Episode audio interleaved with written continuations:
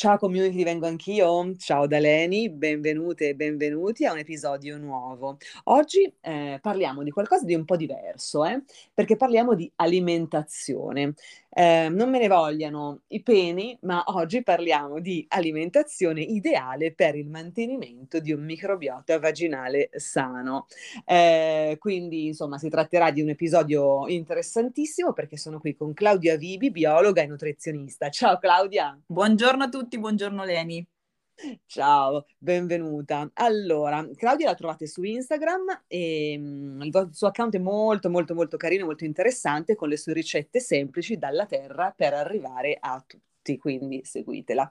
Allora, faccio un piccolo, piccolo, piccolo mini, ehm, diciamo, cosa è il microbiota, perché oggi parleremo appunto di alimentazione per un microbiota vaginale sano. Quindi di cosa si tratta? Che cos'è questo microbiota? Diciamo che da vocabolario il termine va ad indicare quell'insieme no, di centinaia di miliardi di microorganismi che vivono nel nostro corpo, perché il nostro corpo, udite udite, è abitato, vero Claudia? Assolutamente, siamo il condominio dei batteri. Esatto, mi piace molto. Noi siamo un condominio di batteri buoni, eh? anche, so- anche, e soprattutto buoni, quindi non spaventiamoci. Quindi eh, non esiste soltanto il microbiota vaginale, perché esiste il microbiota intestinale, il microbiota orale, ovvero quello della bocca e così via. E la cosa anche interessante è che non esiste un microbiota identico ad un altro, no? Ognuno ha i suoi microbiota, quindi ognuno ha le sue caratteristiche, no? Che la natura ci ha, ci ha donato.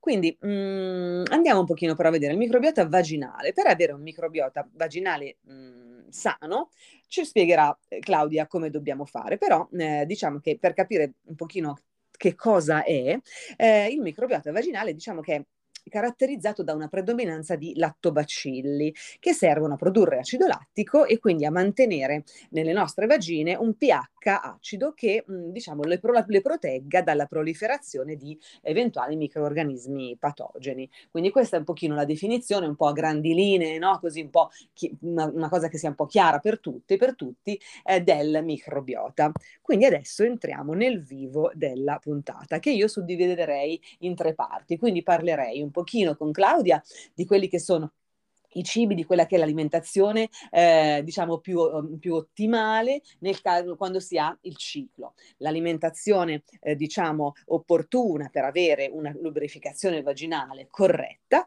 e poi, infine, quali sono quegli alimenti e quindi quell'alimentazione che sarebbe opportuno avere nei casi in cui, ai ai ai, ci viene la candida. Quindi ecco, questi qua sono i tre macro topic che tratteremo oggi con Claudia. Quindi entriamo nel vivo, Claudia, a te il microfono. Prontissima, prontissima. E quindi, eh, ok, entriamo quindi argomento numero uno, il ciclo mestruale. Allora, quali sono mh, mm, quei cibi che è opportuno mangiare durante il ciclo mestruale oppure quelli che sono da evitare? Spiegaci tutto.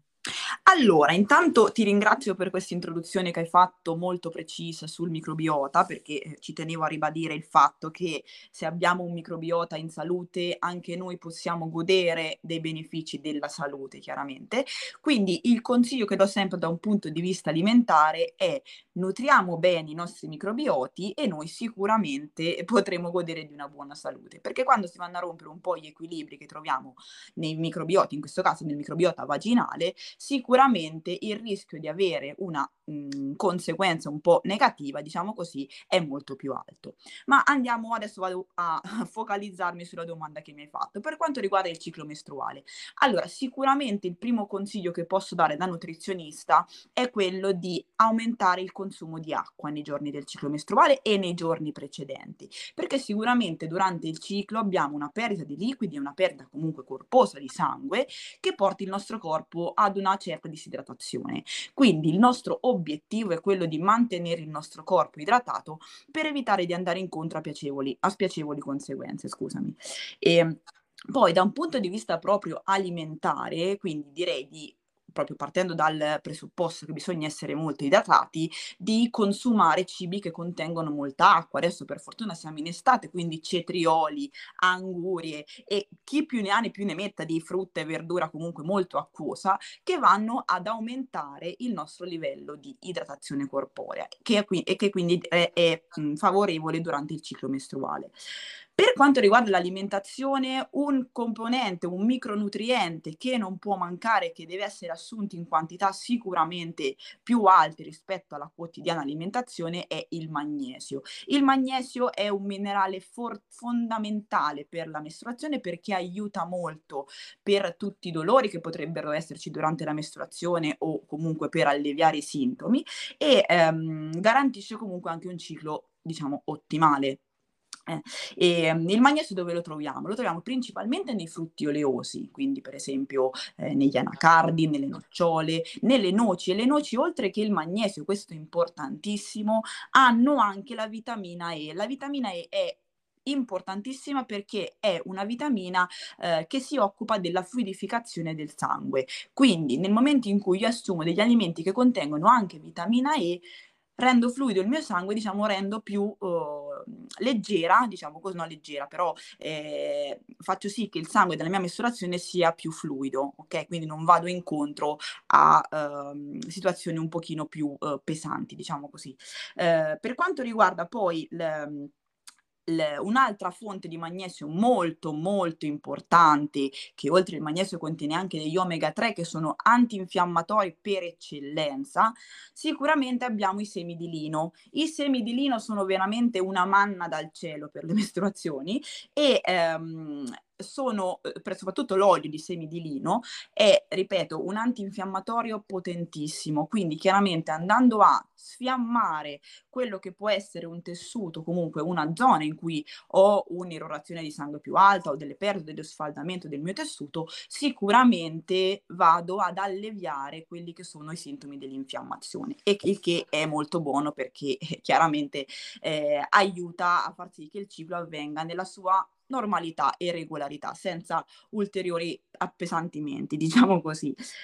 Poi, Claudia, ascoltami, volevo farti una domanda sull'olio di semi di lino e sui semi di lino. Assolutamente. Eh, sono, perché mi interessa molto questa parte. Eh, in che dosi, per esempio, usi, tu dici l'olio, quindi si usa l'olio di semi di lino magari per, ehm, come topping, per condire o per ah, cucinare? Anche. Dove si mette? Come io, si usa? Allora, solitamente io consiglio uh, di... Uh, usarlo per cucinare, ma anche a crudo sulle insalate. Per esempio, adesso mi vengono in mente le insalate perché è estate e perché è, ripeto, una verdura molto acquosa anche l'insalata. Quindi lo possiamo usare o a sotto forma di olio per condire i nostri condimenti, un cucchiaio, due cucchiai a pasto, ok? E ehm, un'altra eh, possibilità è, perché i semi, di lino, i semi di lino da solo diciamo che non hanno la loro mh, funzione al massimo, ma la loro funzione avviene quando sono tritati, quindi o si frullano i semi di lino e si usano per insaporire le nostre pietanze, per esempio sempre le nostre insalate, io metto adesso in estate ho il trend delle insalate, quindi via di insalate ci mettiamo dentro il mondo praticamente, e sicuramente i semi di lino tritati nelle insalate oppure, oppure eh, i semi di lino lasciati anche in ammollo per una notte, in un bicchiere d'acqua chiaramente e la mattina si eh, prende quel, eh, quell'acqua diciamo che è un'acqua un pochino più mucillaginosa eh, che contiene tutti i principi del, dei semi di lino. Questa è buonissima i semi si lasciano? In questo bicchiere noi mettiamo per esempio un bicchiere ci mettiamo dentro un cucchiaio di semi sì, di lino una esatto. cucchiaiata ok lo lasciamo tutta la notte. Poi la mattina lo beviamo beviamo anche i semi o i semi li lasciamo? No filtro i semi e quello okay. che mi dà il beneficio è la sostanza un po' mucillaginosa perché comunque i semi quando vengono a contatto con l'acqua rilasciano un po' la sostanza mucillaginosa che è molto benefica per, ehm, per il nostro apparato insomma, insomma sia eh, vaginale ma anche per il nostro microbiota intestinale. E ripeto, l'equilibrio okay. dei due, eh, sia vaginale che intestinale, è la combo perfetta per mantenerci in salute.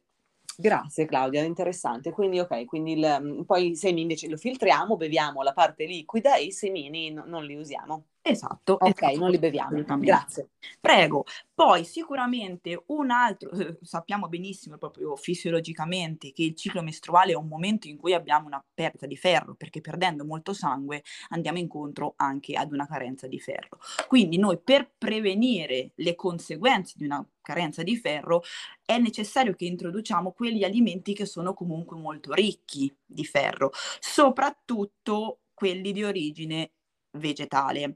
Per esempio, le verdure a foglia verde, soprattutto le spinaci. No, ormai da quando siamo piccoli i cartoni ci insegnano che Braccio di Ferro era forte perché mangiava le spinaci, no? Ormai è rinomato, non era forte perché mangiava la bistecca, ma perché mangiava le spinaci.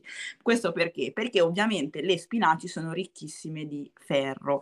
Eh, in realtà un po' tutte le verdure a foglia verde sono più ricche di ferro. Per esempio le, le spinaci, la, i cavoli, gli agretti, anche i carciofi in questo momento che comunque ci sono ancora, eh, sono molto molto ricchi di ferro per eh, la differenza, questo è un piccolo excursus, la differenza fra il ferro di origine vegetale e quello di origine animale è che quello vegetale nel nostro corpo è un pochino meno biodisponibile, però non vuol dire che valga meno, semplicemente basta condire la nostra pietanza o comunque l'acqua che stiamo bevendo nell'arco della giornata ehm, con uno spicchio di limone, quindi con della vitamina C, che rende disponibile il nostro eh, ferro, anche quello di origine vegetale.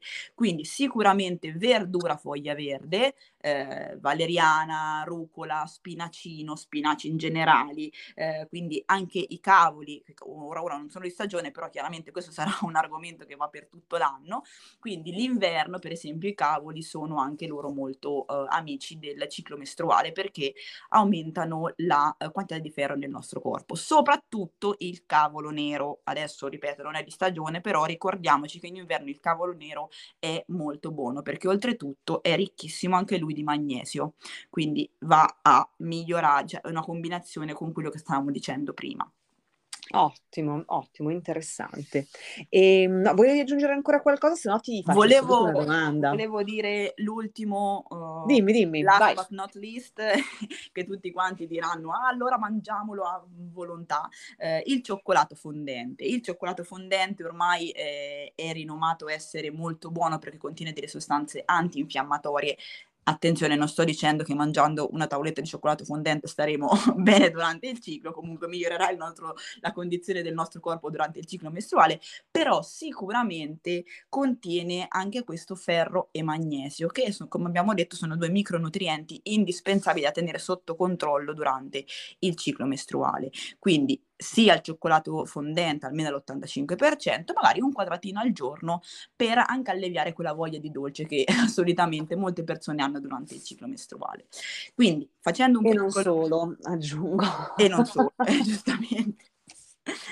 Quindi facendo un piccolo recap, acqua, magnesio, ferro e eh, questi tre, diciamo questi tre acqua, magnesio e ferro sono i tre micro argomenti e micro elementi fondamentali per, eh, da assumere durante il ciclo mestruale per prenderci cura del nostro ciclo mestruale, del nostro benessere durante il ciclo mestruale. Vi assicuro che se, ave- se in tavola metterete alimenti ricchi di queste sostanze, sicuramente godrete di un ciclo più uh, semplice, diciamo così, e meno difficoltoso con tutte le conseguenze che possono incorrere durante eh, i giorni mestruali. Grazie Claudia. Volevo farti una domanda, adesso sempre su questo argomento perché io sono una fanatica delle infusioni, delle tisane, proprio sono fanatica. C'è una tisana o un'infusione che consigli durante il ciclo?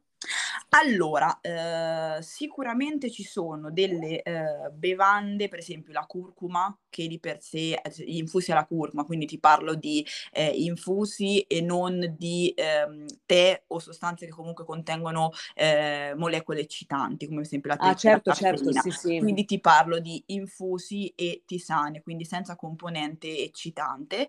E eh, sicuramente il, il tè allo zenzero, per esempio, adesso dopo ti dico della curcuma, il tè allo zenzero è chiaramente un antinfiammatorio, quindi va ad aiutare, intanto aumentiamo l'idrata- l'idratazione perché stiamo bevendo di più, poi con la combinazione dello zenzero che è un antinfiammatorio potentissimo, sicuramente di, durante il ciclo mestruale ci diamo un grande aiuto.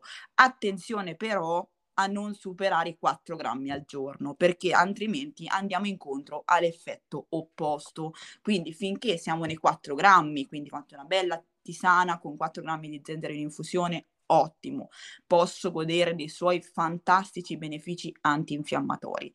Attenzione a non andare oltre, perché uno dice, vabbè, c'è dei potenti infiamma- antinfiammatori, ne prendo di più, così funziona di più. In realtà no, quindi... Ma Claudia, come, come, calcolo i 4 grammi? Cioè, il, eh... Allora, dipende. Tu parli del, dello zenzero fresco tagliato a, pezz- a, a fettine sottili e messo nell'acqua quindi, quindi, posso pesare il frutto, la radice, diciamo, oppure parli di infusioni magari in polvere, quindi io devo scioglierlo? Come funzionano? Allora, in entrambi i casi, chiaramente se ho la componente della radice, togliendo chiaramente anche la buccia, mm.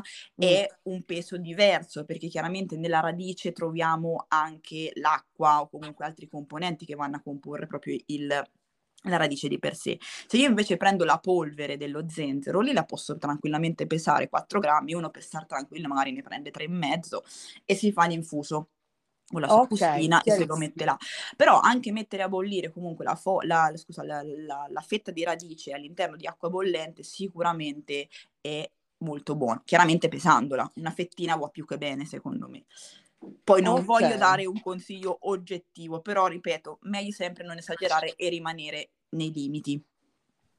Bene, bene, perché no, te lo chiedo perché io a me capita spesso di mm, fare lo zenzero a fettine sottili e metterlo nell'acqua bollente e berlo come tisana. Non ho mai pesato i 4 grammi, adesso che lo so, sono quasi sicura di averli sempre superati, quindi di aver ottenuto l'effetto opposto ogni volta. bene, bene. No, però ti ripeto, guarda, mm. i 4 grammi di zenzero concentrato eh, sono diversi dai 4 grammi dello zenzero in radice, perché nel ra- nella radice è, la concentrazione di zenzero è diversa, quella che io trovo in una fettina non so che concentrazione di, di zenzero di principio attivo ci sia in una fettina, so però che nello zenzero in polvere è tutto molto più concentrato. Quindi lì mi raccomando di rispettare i 4 grammi. Per quanto riguarda la radice siamo un pochino più tranquilli perché, ripeto, il principio attivo è un po' più diluito, diciamo così, perché non è solo polvere, ok?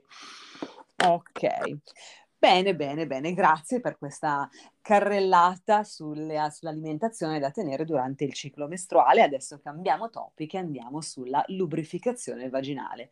Allora, per lubrificazione vaginale, per chi ci sta ascoltando, io non intendo la lubrificazione, cioè non stiamo parlando di alimentazione che vada bene per la lubrificazione vaginale ehm, a livello sessuale, no? quindi quell'aumento no? di, eh, di, secrezioni vaginali che si hanno durante l'eccitamento sessuale, ma della naturale lubrificazione delle nostre vulve, che sempre devono essere umide durante la nostra quotidianità e mai asciutte. Quindi vediamo se eh, con Claudia facciamo questo piccolo excursus e parliamo un pochino di questi alimenti che possono favorire la lubrificazione eh, vaginale quotidiana.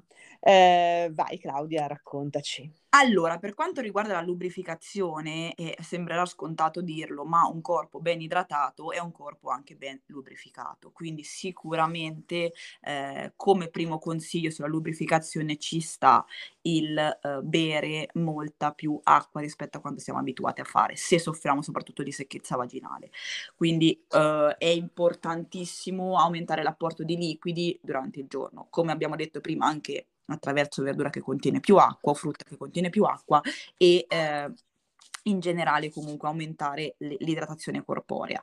Eh, da, da, un punto di vista eh, comunque alimentare sicuramente eh, sembrerà strano, ma le verdure un pochino più ehm, amare, come per esempio la rucola, eh, la cicoria, eh, i carciofi, eh, possono essere un buon aiuto per la lubrificazione perché sost- contengono delle sostanze che vanno a diciamo stimolare l'idratazione delle cellule cellule che stanno nei tessuti.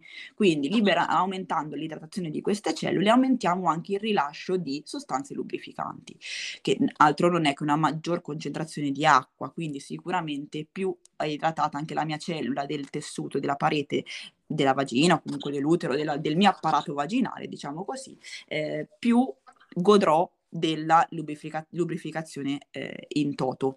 Uh, poi sicuramente un alimento che è sdoganato e che io ne sono una fan sfegatata sono i mirtilli.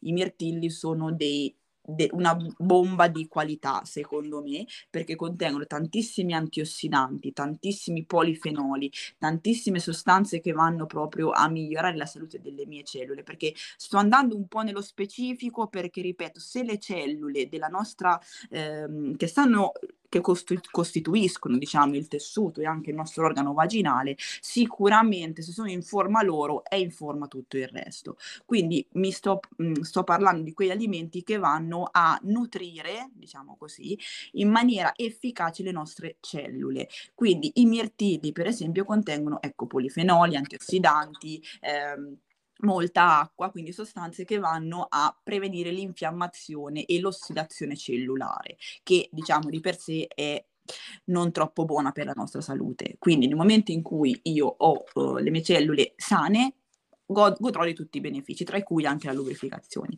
Poi, per esempio, le mele, eh, anche tutte quelle sostanze che hanno anche un potere, eh, diciamo, antimicrobico, perché chiaramente evitano lo sviluppo di la proliferazione batterica, ok? Quindi diciamo di eh, creare una condizione in cui le mie cellule stanno bene e impediscano la proliferazione batterica. Quando io sono molto idratata, quindi molto lubrificata, le specie batteriche fanno un po' fatica a riprodursi, anzi loro si riproducono meglio quando io ho una zona un po' più secca. Ok, quindi chiaramente, eh, ripeto, a- alla base ci sta una uh, alimentazione ricca di cibi fortemente contenenti acqua, la, appunto dicevo anche prima, la, l'anguria, il, il cocomero, l'anguria, l'anguria, i cetrioli, eh, i finocchi, le, i finocchi sono buonissimi anche per la, per la, salute del nostro microbiota vaginale perché ecco, sono eh, ricchissimi di sostanze che evitano anche la proliferazione di batteri, proprio antinfiammatorie e antibatteriche, quindi assolutamente sono molto buone. Anche in questo caso curcuma e zenzero, so, essendo dei potenti anche loro antinfiammatori, aiutano moltissimo nella lubrificazione. Ripeto, nei loro principi attivi sicuramente, ma anche perché io andando ad assumere sotto forma di infusioni aumento il consumo sicuramente di acqua e quindi idrato di più il mio organismo. Ok, grazie Claudia. Prima hai fatto un riferimento alle eh, verdure amare, ci fai qualche esempio? È tra l'altro una cosa che ovviamente volevo ricordare che mh, mm, diamo sempre per scontata noi del settore, però sempre verdure e frutta di stagione, quindi i mirtilli nella stagione dei mirtilli il cavolo nero, come diceva prima Claudia, d'inverno. Quindi tutto, tutto, va sempre poi ovviamente calibrato a seconda del momento dell'anno, mentre invece le mele, come ha appena finito di dire Claudia, le mele normalmente insomma le troviamo più o meno tutto l'anno e quindi con la mela va bene, però ecco non mangiamo per favore i mirtilli fuori stagione che vengono da coltivazioni che non vanno bene, eh? mi raccomando. Assolutamente. Allora, volevo eh, chiederti una cosa, c'è un, un, alimento che mi affascina molto, eh, che sono i fitoestrogeni. Allora, io volevo chiederti se ci spieghi un pochino cosa sono i fitoestrogeni, in quali alimenti sono contenuti e se anche tu, come me, pensi che eh, possano aiutare in termini sia di lubrificazione che di benessere a livello vaginale e vulvare. Una piccola digressione sui fitoestrogeni e adorerei ascoltarla.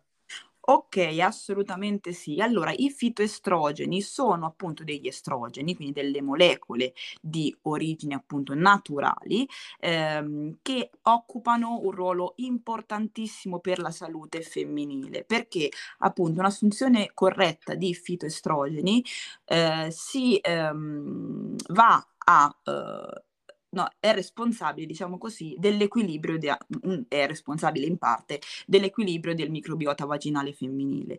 Quindi assolutamente una, ri- una, di- una dieta ricca di fitoestrogeni va a contribuire al nostro benessere.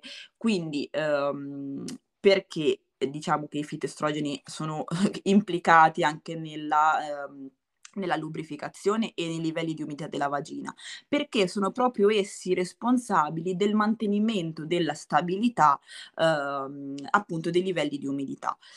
Per esempio, il più, l'esponente maggiore dei fitoestrogeni, ormai eh, che ha, ha, subito anche tantissimi attacchi, povera soia, eh, è la soia, appunto. La soia, insieme anche per esempio al tempeh, al miso, sono delle sostanze che, ehm, degli alimenti più delle sostanze, perché comunque la soia è un alimento, che è ricchissimo di fitoestrogeni, quindi di questi ormoni, di, o di questi estrogeni, scusa, di origine eh, naturale, che vanno a mantenere un adeguato, se, se mantenuti in adeguato inadeguato livello, a livello vagi- in- inadeguata quantità, diciamo così, a livello vaginale, contribuiscono al benessere e alla lubrificazione naturale della vagina. Quindi fito- la soia in tutte le sue forme, nel tofu, per esempio, nei germogli di soia, ehm, ripeto, anche nel tempeh, che comunque sono dei fagioli di soia gialla fermentati, eh, per quanto riguarda anche il miso, per esempio, che è un condimento fatto per insaporire i piatti che deriva appunto dai semi di soia. Quindi diciamo che la soia la possiamo trovare in tantissime modalità. e sicuramente ha un effetto, ripeto, notevole per quanto riguarda eh, la, la lubrificazione. Anche i semi di lino che abbiamo detto prima, un cucchiaio ad ogni pasto, anche ripeto sempre per condire le insalate e il resto, sicuramente aiutano tantissimo a livello di lubrificazione. Proprio per lo stesso motivo, questo è diciamo che c'è un fil rouge un po' nelle, nei discorsi che stiamo trattando oggi in questa puntata, eh, di, prima abbiamo detto che appunto il, il decotto, no scusa il decotto, la, la, l'acqua, la, i semi di lino lasciati in, in, infusione durante la notte nell'acqua rilasciano una sostanza mucillaginosa. Se prendiamo quella, oltre che chiaramente ad alleviare i dolori del ciclo dei, dei quali parlavamo prima, aiuta molto anche a livello della lubrificazione perché ripeto è una sostanza mucillaginosa che aiuta uh, tantissimo. Oltre però alla soia, sicuramente degli alimenti anche di uso più mh, quotidiano, comune, perché comunque la soia mi rendo conto che forse non proprio tutti la utilizzano, che io consiglio sempre di provare, eh, non, non, è che obbligo nessuno, però dico magari provatela, vediamo se vi piace oppure no e possiamo sicuramente dare un beneficio al nostro, uh, alla nostra vulva, alla nostra vagina. Uh, negli alimenti più comuni ci sono chiaramente le mele, le ciliegie, il sedano e anche qui tornano le noci, perché anche le noci sono ricchissime di fitoestrogeni. Quindi se, una, se nella vostra tavola continuate o, o provate a mettere questi tipi di alimenti, sicuramente state lavorando per migliorare anche la vostra lubrificazione vaginale. Quindi sicuramente questi sono uh, ottimi, ottimi alleati della lubrificazione, diciamo così. Ok, grazie Claudia. Volevo farti ancora un'altra domanda. A livello di pH, eh, quali sono quegli alimenti che possono aiutare a mantenere il normale pH a livello vaginale vulvare? Allora, chiaramente il pH vaginale è, eh, di per sé una, mm, è di per sé in un ambiente tendente all'acido, proprio perché eh, bisogna evitare che questo pH si alzi per far sì che proliferino tantissime sostanze, tantissime famiglie di batteri che possono dare una reazione avversa nel nostro corpo.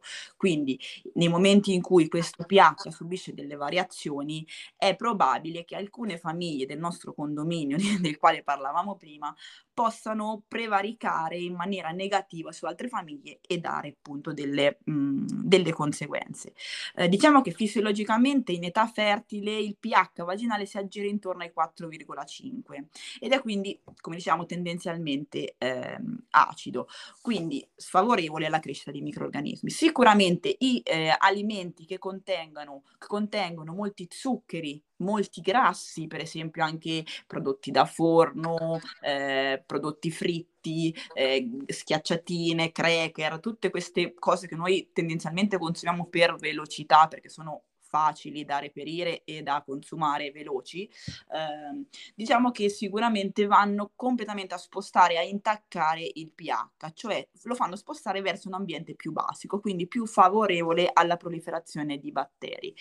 Quindi occhio agli zuccheri, quindi eh, dolci di tutti i tipi, eh, pastine, merendine, succhi di frutta che non sono succhi di frutta, yogurt alla frutta perché non sono yogurt alla frutta ma sono bombe di zucchero, quindi sicuramente la, l'eccesso di zucchero e l'eccesso di grassi, soprattutto i grassi saturi che sono terribili per la nostra salute. Ora, non voglio fare la terrorista, un minimo se ne può consumare, però consapevoli del fatto che è molto facile raggiungere il limite e superarlo e che hanno un effetto comunque dannoso sul nostro pH e di conseguenza sullo sviluppo di mh, mm, di, di, di, di, patologie o comunque di infezioni batteriche eh, vaginali, sicuramente più teniamo sotto controllo il consumo di questi alimenti, più siamo tranquilli. Allo stesso modo anche per esempio i prodotti lievitati, anche quelli possono avere un'influenza eh, diciamo negativa sullo, uh, sul pH vaginale, però io porrei di più l'attenzione su quelli che sono alimenti di uso comune, quindi lo zucchero e i grassi che derivano principalmente anche da, ehm, ripeto, alimenti industriali come cracker, cornetti, eh, merendine. Eh, e chi più ne ha più ne metta. Quindi sicuramente i due fuochi sono gli zuccheri e i grassi per mantenere un pH vaginale ottimo, da tenere sotto controllo. Allo st- evitare, evitare ecco, gli, gli, zuccheri e i grassi in eccesso, è sempre, è sempre, sempre buona abitudine. Ok, no, vero, vero, grazie Claudia. E, ehm, mh, perché effettivamente, come dicevi prima, è così buono mangiare una merendina, no? mangiare uno yogurt di questi che alla ciliegia, alla fragola, di fatto sono delle bombe di zucchero che tutto fanno meno che bene. Insomma, bisognerebbe sì mangiare lo yogurt, ma quello magro, senza zucchero, eh, eccetera, eccetera, perché quegli altri, insomma, sono sono buoni, non è che non si debbano mangiare, anzi, per carità, però sappiamo che, insomma, che sia chiaro che è meglio mangiare alimenti che non contengano zuccheri e grassi. Va bene, allora adesso passiamo al terzo topic che è l'alimentazione che sarebbe opportuno, ehm, diciamo, avere quando si ha un episodio di candidosi vaginale, quindi quando si ha la candida. Eh, a tutte le persone che ci stanno ascoltando sicuramente sarà capitato, spero di no, ma è molto verosimile che insomma almeno una volta nella vita sia capitato di avere una forma di candidosi vaginale, che insomma è una cosa un po' scomoda, eh, ma eh, insomma è una cosa assolutamente normale, può succedere ed ora vediamo con Claudia quali sono quegli mh, mm, alimenti che sono assolutamente da evitare in caso di candidosi vaginale e anche poi parliamo magari un pochino di quelle candidosi candidosi recidivanti, quindi magari quel tipo di dieta che è il caso di avere per quelle persone, per quelle vulve che magari continuano a riavere, che una volta hanno un episodio di candida, guariscono e poi lo riarriva, riarriva, riarriva e non riescono mai a liberarsene. Oggi Claudia magari ci dà una mano in questo senso. Allora, Claudia, raccontaci gli alimenti da evitare assolutamente quando si ha la candida. Allora, sembrerò banale e ripetitiva anche in questo caso, ma eh, gli zuccheri, gli zuccheri sono proprio il campanello d'allarme, proprio l'indiziato numero uno da evitare, proprio da eliminare durante la candida, perché gli zuccheri promuovono la crescita del nostro batterio, della candida. Quindi se noi vogliamo farlo crescere e quindi continuare a star male, mangiamo gli zuccheri, altrimenti sarebbe bene eliminarli, anzi proprio in, per un periodo proprio toglierli definitivamente, anche per quanto riguarda, che ne so, gli zuccheri, lo sciroppo d'acero, questi un pochino più eh, sani, diciamo così. Eh, vanno tolti in ogni situazione. Al massimo posso consentire una stevia, un xilitolo, questi un pochino più di dolcificanti di origine naturali, che non sono proprio zuccheri. Quindi gli zuccheri, quindi anche gli zuccheri della frutta, per esempio, perché uno paradossalmente sì, la frutta fa benissimo e ne va comunque consumata, però è sempre meglio prediligere quelle con un contenuto zuccherino un pochino più basso e quindi un pochino anche più acerbe, diciamo così, perché chiaramente durante la maturazione aumenta il livello di zuccheri quindi più un frutto è maturo, più conterrà zuccheri. Quindi sicuramente... voi, voi considerate no, che praticamente eh, la candida, per farvi un esempio, che non è proprio così, però per farvi un esempio, per farvi capire, la candida si nutre di zucchero. Quindi noi se assumiamo degli zuccheri, lei è tutta contenta e non se ne va.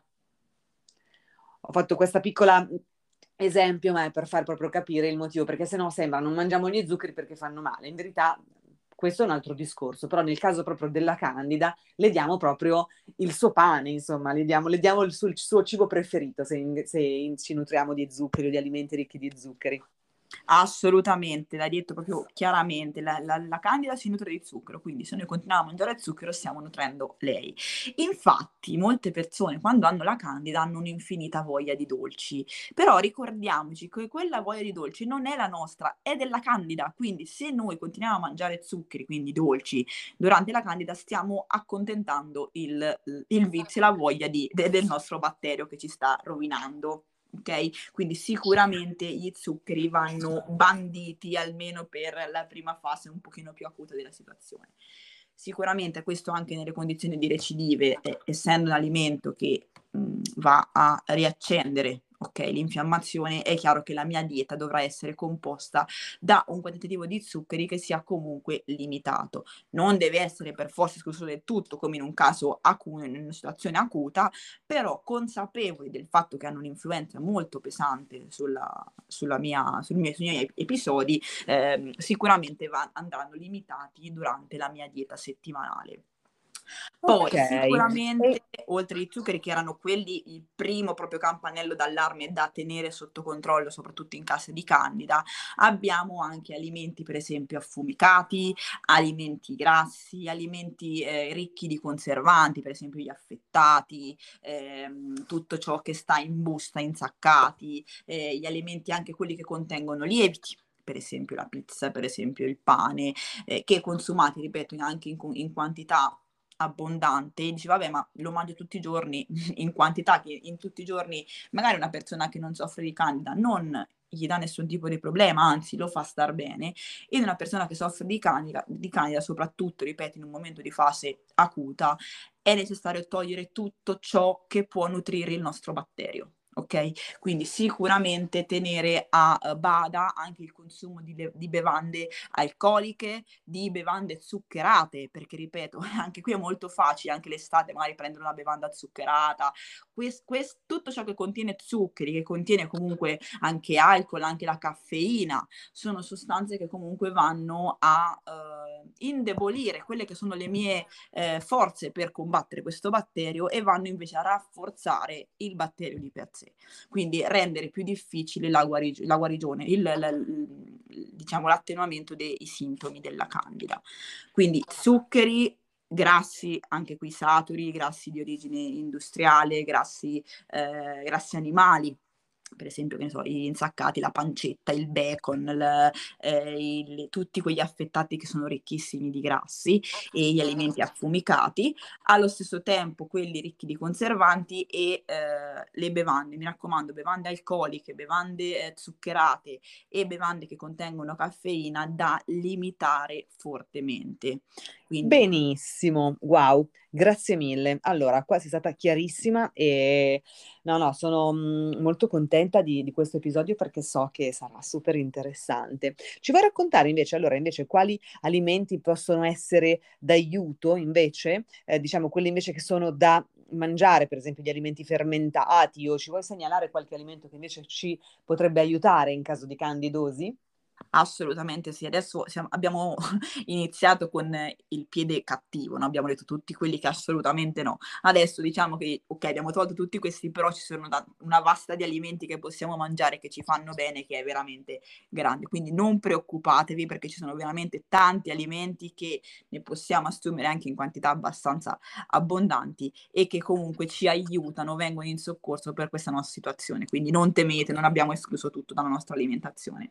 Eh, eh, sicuramente anche qui tornano sempre loro, le verdure a foglia verde, che sono molto, molto uh, amiche della nostra salute vaginale.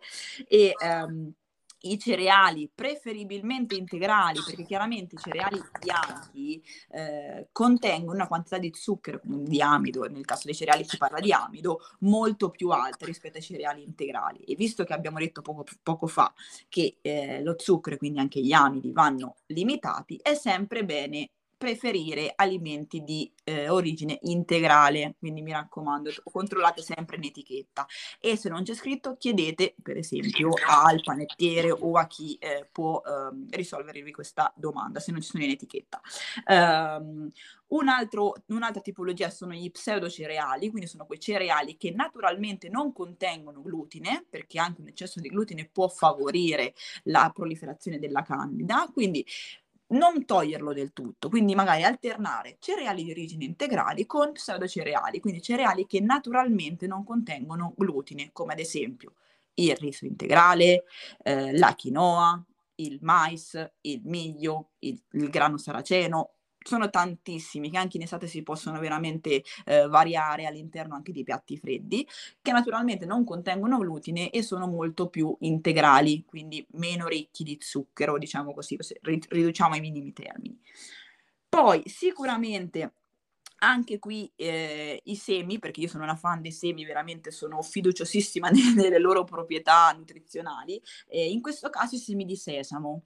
I semi di sesamo fanno benissimo per quanto riguarda eh, la candidosi. Anche in questo caso vanno frullati, quindi io solitamente li frullo e si possono mettere all'interno delle insalate, oppure anche con la taina. La taina è una salsa di sesamo che si può usare anche per, come dressing, per esempio, per, eh, faccio un esempio, una fetta di pane con dei pomodorini, ci metto sopra un bel cucchiaino di taina, che è una salsa di sesamo, e assumo il mio quantitativo di sesamo che può aiutarmi. Claudia, volevo chiederti, quando dici frullare i semi, con cosa li frulli esattamente? Perché nel frullatore normale non, non si non si liofilizzano bene, o sì? Come funziona il frullare? Allora, in realtà se usi, ehm, se usi il, il, io so il mixer, chiuso quello ermeticamente, che non entra aria, mm. eh, o si tostano al forno e poi si pestano, che si riducono comunque in uh, quantità più piccole, con tipo il mortaio per fare il pesto, ti faccio un esempio.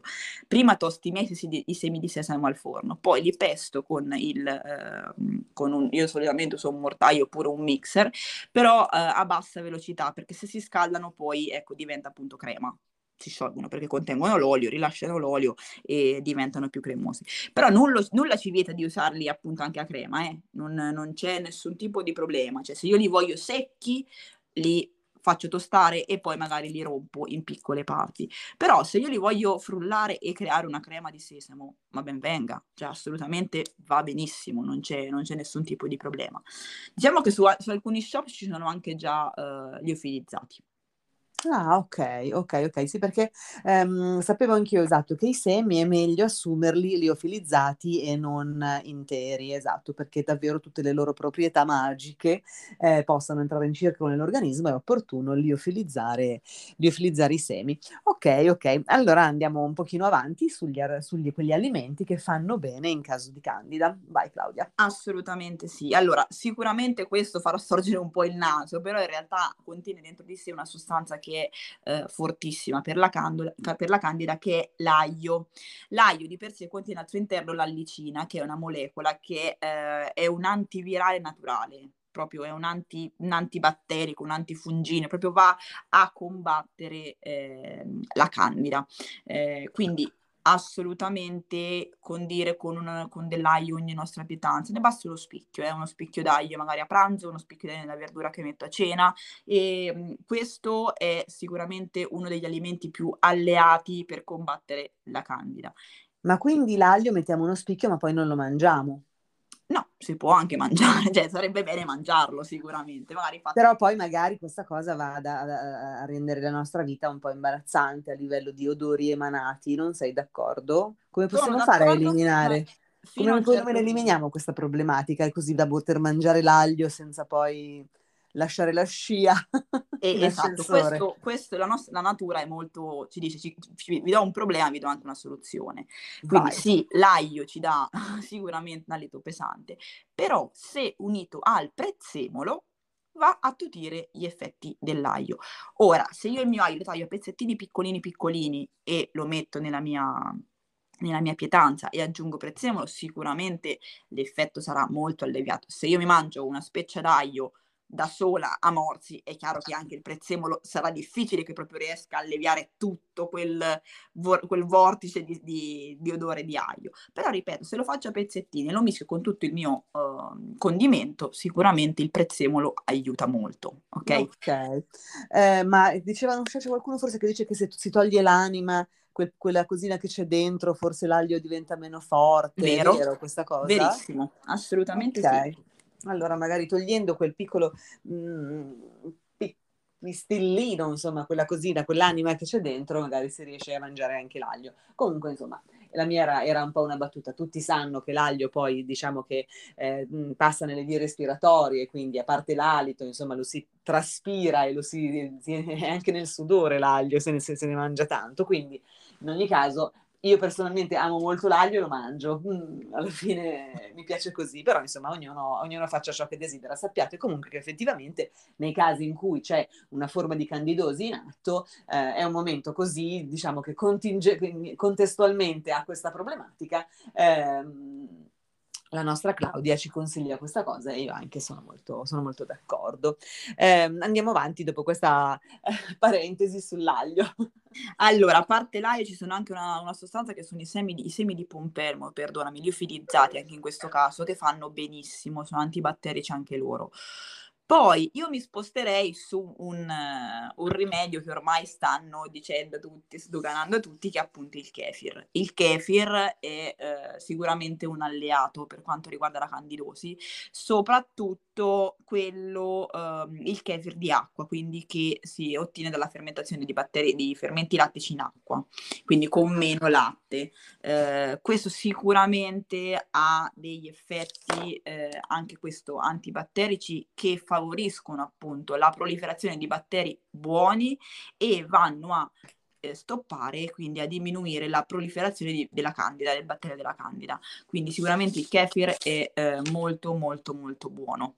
Ripeto, soprattutto quello che viene da acqua, anche perché magari persone intolleranti al lattosio, persone che provocano, provano del fastidio quando assumono alimenti che contengono latte, sicuramente possono godere di questo beneficio senza eh, dover appunto escluderlo perché possono prendere tranquillamente quello che deriva da acqua e avere quindi benefici che... Eh, Ma che... Dove, dove, lo troviamo questo kefir che deriva da acqua? Si fa in casa? No, si può anche trovare al supermercato. Io l'ho trovato al supermercato. Ah, okay. nei, negozi tipo Natura Bio, questi, questi, biologici. Però sicuramente, visto che anche il kefir, quello da latte, si fa eh, in casa, si può tranquillamente anche fare in casa anche questo d'acqua. Quindi bisogna però trovare una di queste, queste specie di funghettino, capocchietta. Io faccio il mio kefir, però lo faccio mm-hmm. da latte con il latte vegetale.